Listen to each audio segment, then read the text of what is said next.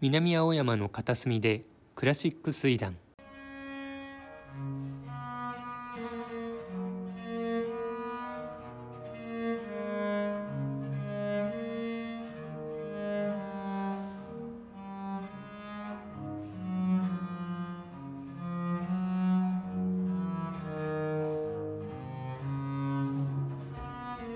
えー原典子と申します、仕事は編集とライティング両方やっていまして編集の方では自分のメディアでフロイデというウェブの音楽メディアを運営してますでライターとしてはいろいろなあの雑誌に書いたりインタビューをする仕事が多いです白沢達夫と申します。え主に CD の解説の、え翻訳が僕の仕事の始めでしたが、え最近では、えーと自分で記事を書いたり、イベントで喋ったりといったこともいろいろとやっております。えー最近、ウェブマガジンオントモという、えーウェブ雑誌に新しい連載を始めました。えー見ていただければ幸いです。中山真一です、えービオラダガンバを主に弾いていて、えー南青山マンダラでは、えー毎年のボージョレ・ヌーボーの解禁日のライブとかあと3ヶ月に1回の主にバロック音楽を中心としたライブなどをやらせあと他にもそうですねホールよりも主にライブハウスやカフェといったところを狙って演奏しております南青山曼荼羅というライブハウスで制作をしている津山智弘と申します。えー主には中山さん、先ほどのお話、宮廷音楽等々のライブの制作をしておりまして、えーいろんな新しい音楽とかの出会いを求めて日々仕事をしております。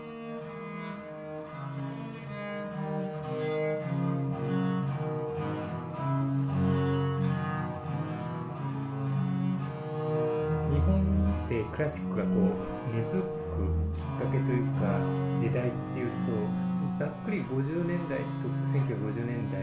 ぐらいなのかなっていう勝手なイメージなんですけど。もともとはそれこそあの明治を遡るというか、うん。入ってきたのイメージでそうですね。西洋。明治の頃はさすがに、うん。あのそんなに広まってはないとしても、うん。大正時代ぐらいからうんみんなが、あの豊かになってくると、うんあのオルガンとかピアノを、うん。まあ、あとはバイオリンとかをはい。習う人が増えてきて、うんでそれに合わせて弾きやすいヨーロッパの名曲、うん。まあ、演奏時間5分ぐらいで、うんあの長くて5分ぐらいのような曲を、あの楽譜で買ってきて弾くっていう文化っていうのがうん出てきて、まあ、うん。その下地の上にうん。戦後にまたうん。より多くの人たちがうん。今度はラジオを介して、う。んラジオですかね。うんやっぱりクラシック音楽というものが身近になっていくっていううん。感じでラジオと映画でしょうね。うん。映画の中にそのああの、うん。楽器を人前で弾き始めた頃ーに、昔ソニーで働いてたっていうね、うん。技術屋さんが、俺たちがラジオを作ったそのおかげだと思えとか、クラシックの範囲は、ええなんかあのソニーのトランジスタラジオが、ああなるほど、うん。うん。あれで。ソニーはこうまずハードを作ってそして1968年に CBS ソニうんうん。ー、あまあ、向こうのソニーを買い取ってでそれでもソフトにうんうん。こう進出して、そうん。そのハードとソフトのうん。両面でこう日本にクラシック音楽をわっとこう根付かせたっていう意味では、ね、大賀さんのホールがうん。軽井沢にあったりとか、すごいうん。こうクラシック文化と日日本のクラシック文化とソニーはすごく密接だと思います。えー。最初日本の人たちはどの辺にその戦後飛びついたんですかね？そのまあいろいろクラシックもありますけどどう作曲家とか最初に飛びついた。うん、でもあとは、ちょっとたまにカンフル剤になるのが、うんうん。すごい有名人が東京にやってくるとか、ああそうするとやっぱりニュースになっで、何やらすごいらしいみたいなうん。ことっていうのも、やっぱり起爆剤にはなったんでしょうね。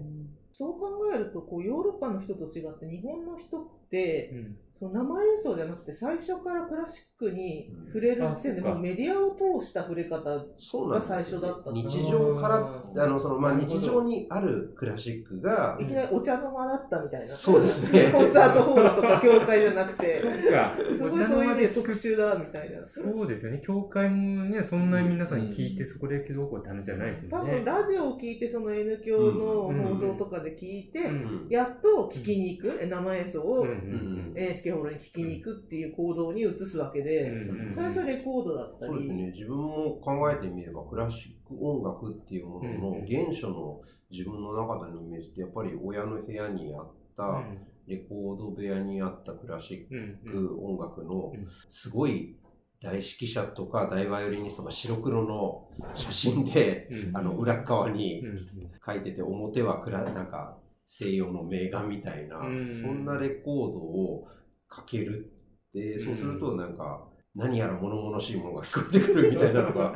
すごい、すごい原体験みたいな。う、ん一番最初の多分ファーストインプレッションはそんな感じでしたね。だからなんか雑誌でもレコード芸術を読んでる。ご高齢の方々って、はい。もうやっぱり自分の青春時代のレコードを聴きまくった思い出っていうのを、はい。い。つまでも大切にこう撮ってらっしゃる方々だから、うんこうコンサートの雑誌よりもやっぱりレコード芸術の方にこう ロマンを感じるわけです。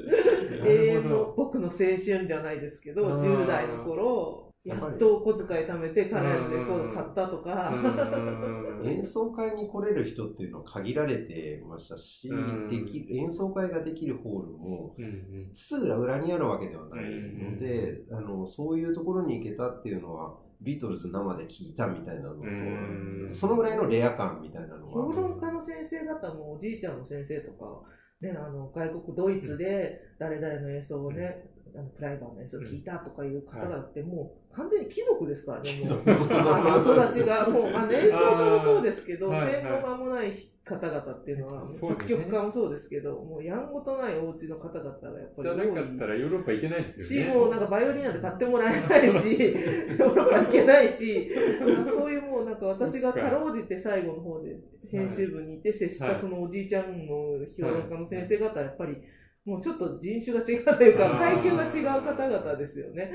なるほどね。そう昔の批評家っていうのは、だからうん。それができる立場にあった人たちだったりするっていうのは、まあ、だからこれまあ、実は世の東西も多分問わなくて、うんうん。まあ、ググルメ批評家なんかともちょっと、あと、まあ、昔はネットとかなかったからね、そうね。もうヨネットヨーロッパ行って聞くっていうのが一番のこう、うん。はいあと多分今でもそうですけど美術批評家っていうジャンルも割と多分それにちょっとどうしても構造上近い部分っていうのはうん。あるかもしれないですね。まあでねも、だから大衆にこうひ広まったきっかけっていうのはあくまで生演奏じゃなくて、レコードなりラジオなりっていうのはすごくわかるなっていう。まあその中でやっぱりそういう、なんですかね、あの、ちょっと一段上にあるという感じにはしたくないという思った人たちもすごくたくさんやっぱり昔からいて、なんとかテレビにあの、うん。そうクラシックの番組をねじ込んでみたりとか、うん。あのできるだけあの広めようとしてきた人たちも確実に書画を通じていたっていうのはありますよね。その戦後そういうクラシック入ってきた時にそのクラシック初めてその当時聴いた人たちっていうのは結構なんですかねうんロックが入ってきたみたいなそんなような印象ではなくもともと学校でもちょっとクラシックとかそういう素養はあったんですかね？どうでしょうね。戦後間もなくだとわかんないな。戦後漫画でも例えば戦前とかで、うん。あのいわゆる昇華っていうのの影響ってどうなんでしょう？でも多あるのか分な下地として例えば、うん。そういうところで五線譜を読み方を覚えていたりとか何かしらの遠因には確実になっていて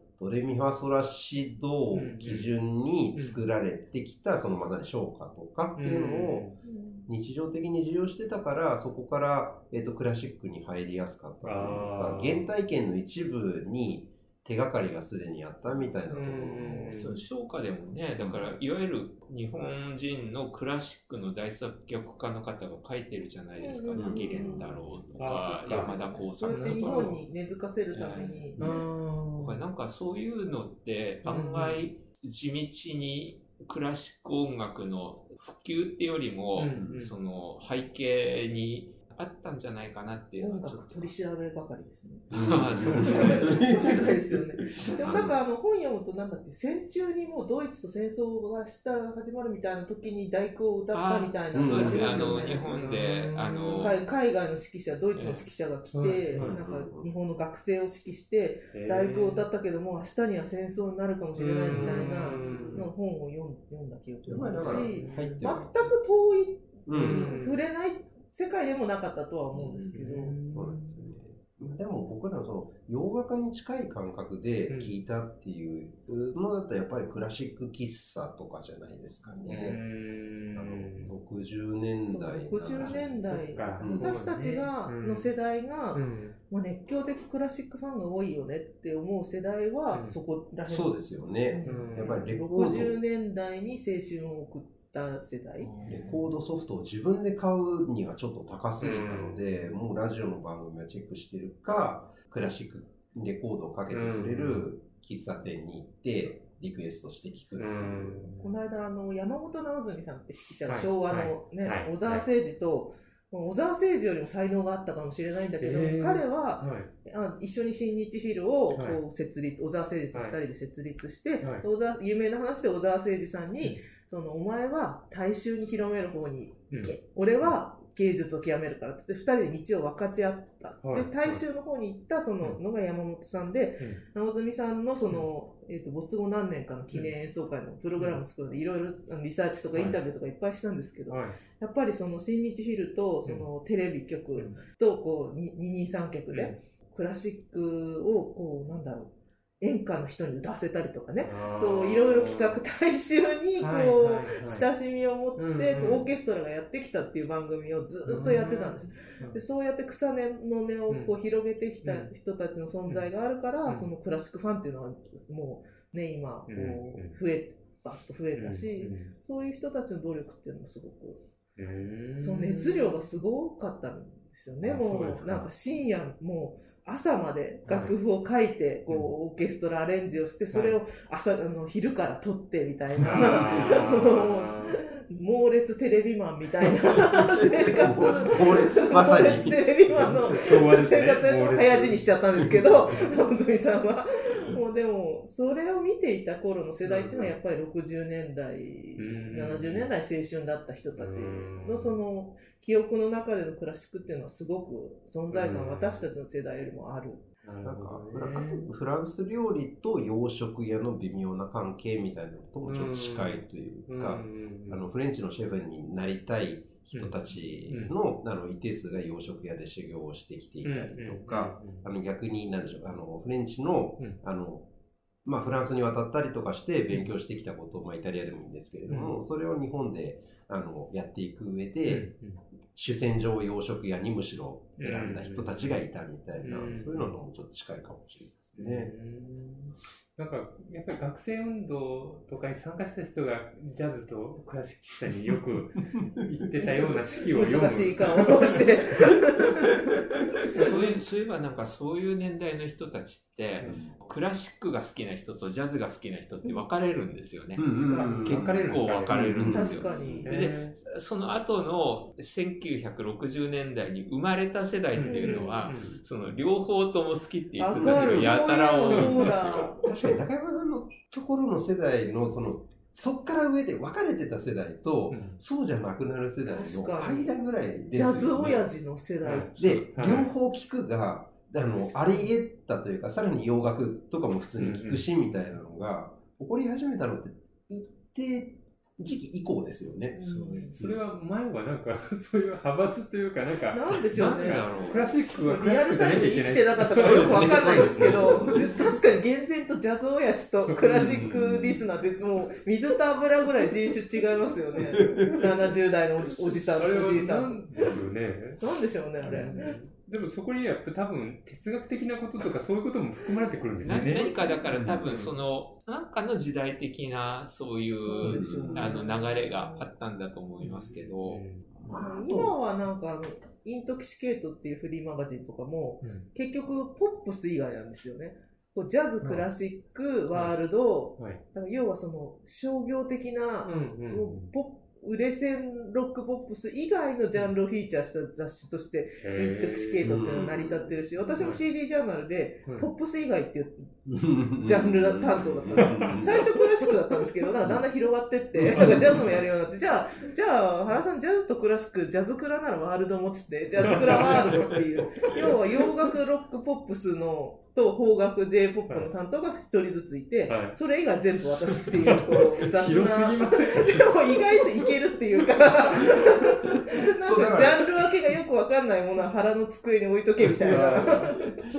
あの、なんですかね、昭和後期以降の感覚からすると、はい。ジャズとクラシックは全然、全あの共存とししてね、てなんか、いけるもののジ、ャズとクラシックが好きですっていう人は全然ありっていうか、いる、はい。いっぱいいらっしゃる。うんそれ分かれるのが大体ねあの生まれが1960年代以そのぐらいが、降そのぐらいが確かに微妙なあれですね。ね。それは初めて気がついたけど、確かにそうだわ。そうですよね。うん、なあの今の世界を作ってる人たちって、本当60年代生まれの方すごく多くて、多くを、70年代生まれの僕は多くをその世代から学んできたわけなんですけれども、そういう意味では、ちょっとパイオニアだったわけなんですよね。うん寺島康国さんがクラシック聴くって聞いたことないですよね。レコゲーに連載はしてるけど、みたいな。それはもうそういうジャンルとしてそこに枠を持ってるわけで。なんか昔のそういうクラシックの演奏批評みたいなところに、ジャズのようなガサツなみたいな表現ありがありがちあるあるですよね。へ割と大先生方っていうのは、うんついさあの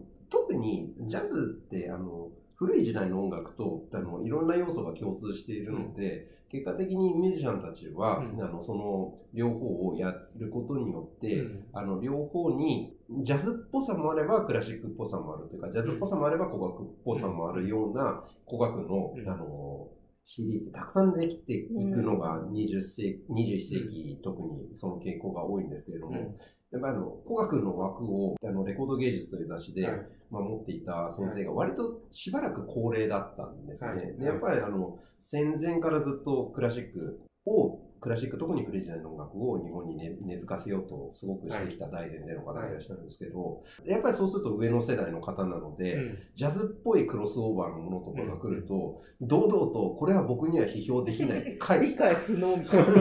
でもそれって、例えばガーシュインもそうですけど、アメリカンクラシックはもう、もうジャズが出てきたとかうん混じってたし、フランスのね、うん。ノベルだってそうだし、うん。向こうの作曲家はジャズをもう積極的に入れて作曲してたわけで、うんそれも日本の先生方には理解不能になっちゃうんですかね。多分どうなんですかね。そうだったんじゃないですかね。なんかあのそういうのは読んだことあります？そういう記事は。そのだガーシュウィンの音楽が、ガーシュウィンという作曲家が芸術音楽を離れて大衆音楽に寄ってそういう理いった解になっ演奏家ちゃうだった、まあ作曲家だっていう実は読んだことがあります。で、僕も子供の頃はそうだと思ってて、うん。私もなんかそういうの読んだことあると思うけど、ただ僕が子供の頃にあのすごく違和感があったのは、うん。僕は子供の頃はクラシックよりもあのジャズの方が好きだったん。ので、まあ、今でもそうですけれどもクラシックを離れてジャズに行くっていうのと そもそもクラシックっていうのがうんから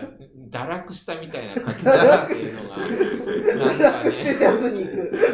うん。いや堕落したらジャズいけんだろうストイックになったんじゃないのと。か思ってであとクラシックではその10代の頃とかドビュッシーとか好きでうん。ドビュッシーなんてもろにジャズを引っかぶっちゃった人だし、うん、ジャズってすげえなみたいそうですよね。なふうに思ってて。そもそも僕がロック音楽とか始めたのってあのジャズのバンドを組んでた時にこのベースの取り方ってなんか歴史あるよなってなん。うんかタグってって気づいちゃったところはあるんで、だからなんかね 世代によってのそういう論調ありましたよね、確かに。堕落してジャズに行ったまではいかないけど、違う、同じクラシック曲、まあ、ガーシュウィンを理解するにも、そのなんか、そうベクトルが違う方に行ったみたいな、うん。こう書き方をされてることはよくあったけど、あとね、あの、往年の演奏家だと、ベニー・グッドマンっていう、はいはいはい。あの、クラリネットの名手が、ずっとジャズの人だっていうふうに言われてた割に、キャリアの最後の方に録音したのがモーツァルトのそうです。クラリネッあトーシリウスそうですね素晴らしい演奏があって、す素晴らしいっていうよりも、ベニー・グッドマンらしいうん複雑さうん、でも、インプロをやってるわけじゃなくて、うん。丁寧にモーツァルトの音楽をやってる。本当にそれだけなんですけれども、非常にスタイリッシュな、堕落したらできない。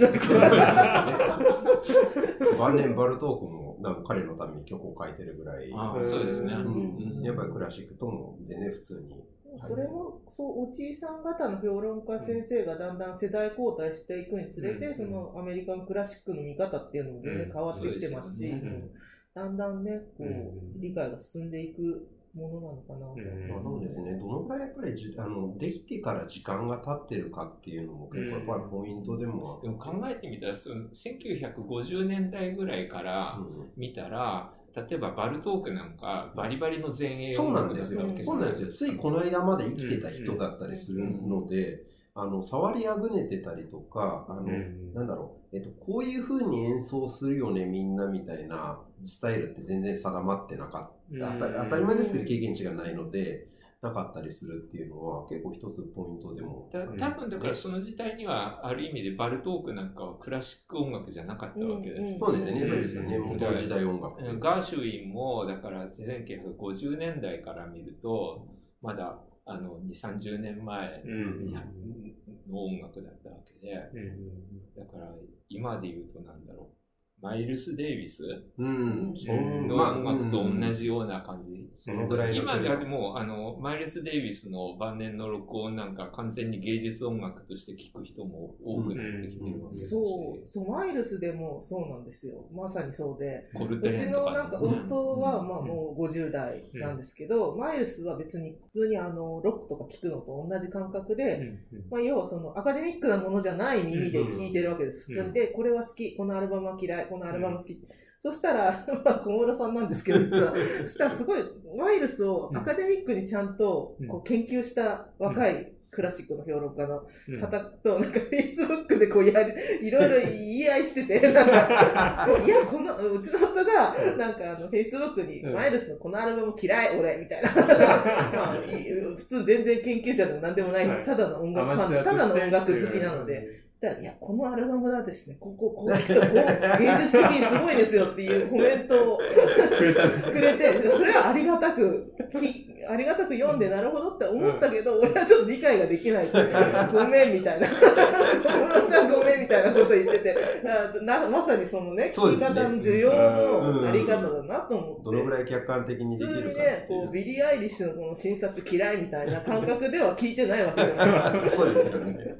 なんかちょっと違和感があった時も待てよって思ってそう聞くかそう。どうかそうそうそうそうですね。あのつい最近もあのピエール・ブーレズの曲とかあのリゲティの曲とか、えー、と要するに、えー、と20世紀も後半に、あの活躍するようになった作曲家たちの曲って割と最近オーケストラの演奏会でも注目されるというか、うん。あの熱心にオーケストラの演奏会に通ってる人たちが聴きたがる演目の一つにもなってたりするんですけど、うん。やっぱりブーレーズが指揮したあのブーレーズの曲とかの記憶で聴いてる人たちと、全然そうじゃないあの感覚で聴いてる人たちとやっぱりうんあの需要の仕方っていうのはうん。違っていてその全然やっぱりよりオリジナルから離れてどれだけ演奏経験が積まれてきたかによって曲の形って見え方も変わってくるしうん。あのある意味試されてるというかうん。その上であのなんでしょうね。新しい時代がその音楽をどう授与していくかっていうそうなんですよね。ところだったりもするのうで。ん。なんかクラシックだけじゃなくて、この間、えっ、と、フランスで似たような、あの、友達があるプログレッシブロックの演奏を聴きに行って、うん。そしたら、まるっきり、あの、ワンステージ、うん。ディープパープルの初期の曲をアレンジしてやってた。ううんんうん。ですすごい解釈だ。だからちょっと、ちょっと待って。まあ確かにプログレだから、あの、解釈云々っていう話。はいいんだけど。ックラシック化してるんそれですよね。これそう完全にそれってあのモーツァルトの新しい演奏を解釈っていうのとそれとおん同じ言い方だよねそうそうそう、固定になってるから、もう、ディープパープルとか、ね。ゼッペリンとかが。そうあでもゼッペリンなんかねだからそれこそあの階段なんてねうん。工学の人たちの標準的なレパートリーになり そうなんですえあの出だしのあのギターのああアルペジオのソロなんかあれリュートでやるとかっこいいよね。確かにハマるでなんか歌い始めのところとかね結構結構僕もやった何回もやったことあるしベースのラインとかをとりあえず立たせないオルガン的なビオラ・ダ・ガンバの持続の音で重音で重ねてって そこにリュート散らして でボーカルは語り歌いをする なんかモンテベルディとあんまり変わんねえ。まだまだ解釈。ですね分が知ってた音楽がはい。だんだん固定になっていくっていう感覚を今結構味わっていて、あそうですね。なんか私結構自分の得意分野としてポストクラシカルっていうの好きで、まあ、一応20年ぐらい追っかけてる認識あるんですけど、はい。もう20年前に出てきたポストクラシカルっていう音楽が誕生おぎゃーって生まれたよねっていう頃に感じてた肌感と、うん。今の若い子たちがうん。ポストクラシカルについて、うんとは何ぞやって定義するときにうん。書書いてあったり話したりするもの全然違うんですよね。うん。いやでもそれは別にもうもちろんありなんだけれども、たまにこう歴史が修正されてる時があって歴史はこうやって修正されていくんだみたいな。あ あのね、そう。その来週ライブでやるのの演目で、今、そのリュートの坂本涼介君とやるのに、大竹栄一さんの幸せな結末をやろうと、まあ、ここでネタバレしていいのかどうかわかんない。そうすると僕にとっては、大竹栄一師匠の晩年のうん。渾身の一作で、うん。もう書かないだろうと思っていた人が一曲書いちゃったよっていう歴史的な曲だと。うん。で彼にとってはあ月給のテーマ曲。全然違いますよね。がね。そう。あでもこの認識の差は、はい。これは人前で2人でデュオでやるしかないなとうん、そうですね、そうです。ね。いや、でもその、あれ、本来なら、あの、活目して聞けと思うようなものがうんうん、平均的にただの1トラックになる現象っていうのは、もうあの、常に21世紀、多くの人が戦い続けてきていることでも、あるなっていう活か目して聴けっていう曲だったんだよとか言っちゃうとマウンティングになっちゃうから、そうそうそう、それもあるんですよもうすごい気をつけてるの。老害にならないように、そう。その違和感を伝えるのって、たいですよね。そうなんです。これは流して聞くような曲じゃないよって。いや、僕よく本当クラシ